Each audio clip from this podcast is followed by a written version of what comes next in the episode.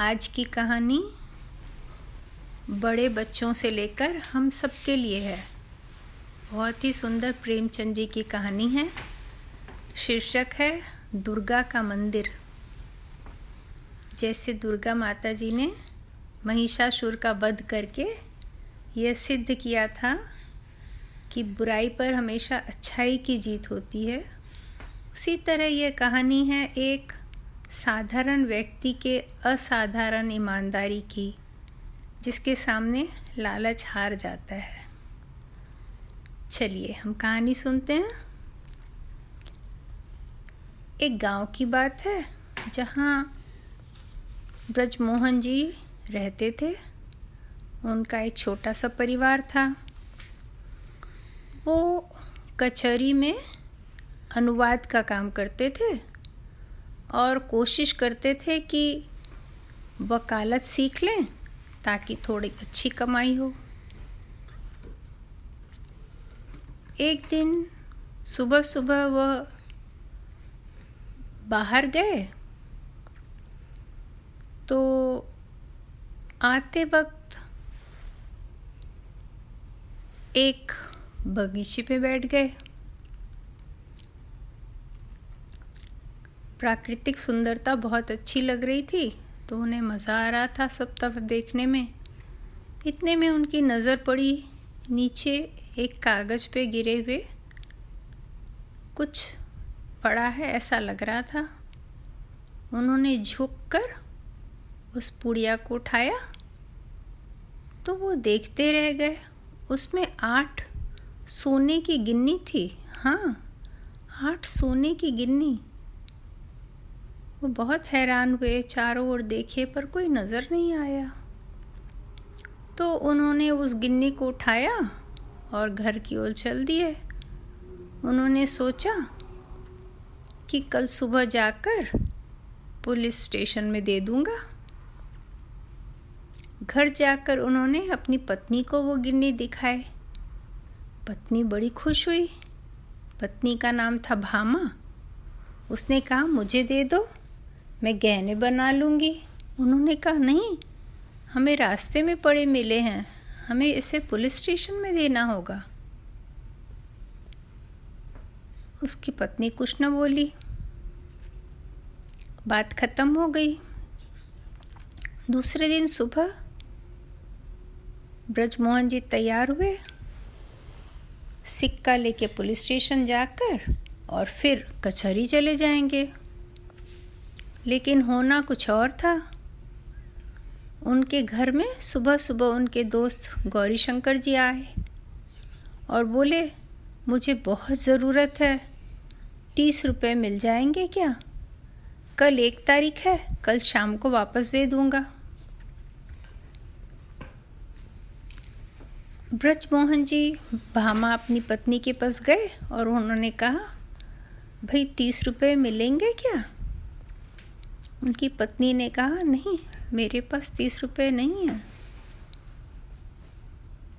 ब्रज मोहन जी की इच्छा नहीं थी कि वो अपने दोस्त को मना कर दें, कि उनके पास तीस रुपये नहीं है। उन्हें बहुत शर्म आ रही थी इस बात की।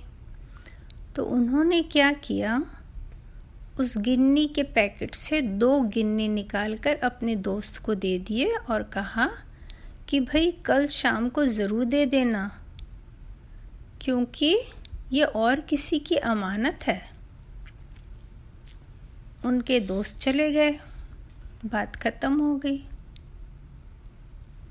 दूसरे दिन शाम का इंतज़ार करने लगे। ब्रजमोहन जी, पर उनके दोस्त आए ही नहीं। तब वो सोचे, अब मैं क्या करूँ? उनके घर जाके पूछूँ, नहीं पूछूँ, उन्हें अच्छा नहीं लगेगा। इसी उलझन में काफ़ी समय निकल गया, फिर वो रात में सोचे उनके घर जाके पूछ ही लेता हूँ। पर वो वहाँ तक पहुँचे तो उन्हें अंदर से आवाज़ आई कि पति पत्नी बात कर रहे थे कि कल हम लोग चले जाएँगे तीन महीना के लिए, जब आएँगे तब देखेंगे। ब्रजमोहन जी की हालत ख़राब हो गई। हे भगवान अब मैं पुलिस स्टेशन में जाकर क्या कहूँगा? आठ गिन्नी की छः गिन्नी कैसे वापस करूँगा? बहुत परेशान। फिर उन्होंने सोचा, चलो, मैं कल से ज़्यादा अनुवाद का काम करूँगा, ज़्यादा मेहनत करूँगा तो मैं एक महीना में तीस रुपये कमा लूँगा और फिर पुलिस स्टेशन जाके दे दूँगा। यह सोचकर वो कल से ज़्यादा मेहनत करने लगे। रात में देर तक बैठ के काम करते और फिर सोते।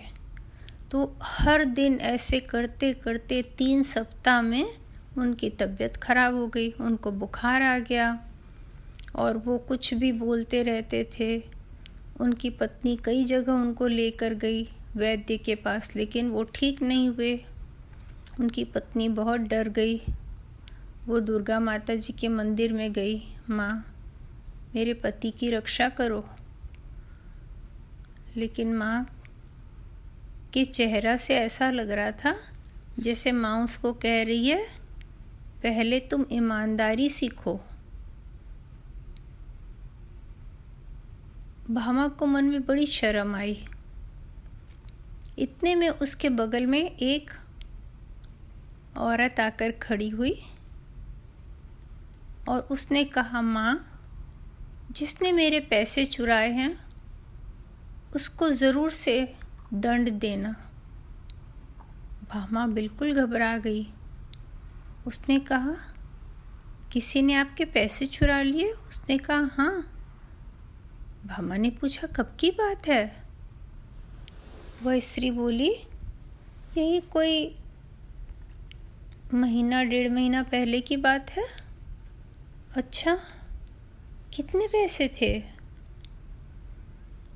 आठ सोने के गिन्नी थे? अच्छा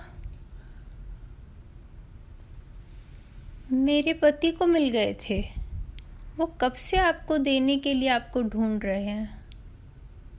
दूसरी स्त्री खुशी के मारे बिल्कुल पागल हो गई। सच? हाँ। मैं आपको दे दूँगी। आप मुझे क्या देंगी? मैं तुम्हें बहुत सारा आशीर्वाद दूँगी। हाँ आप ये आशीर्वाद देना कि मेरे पति ज़रूर से ठीक हो जाए।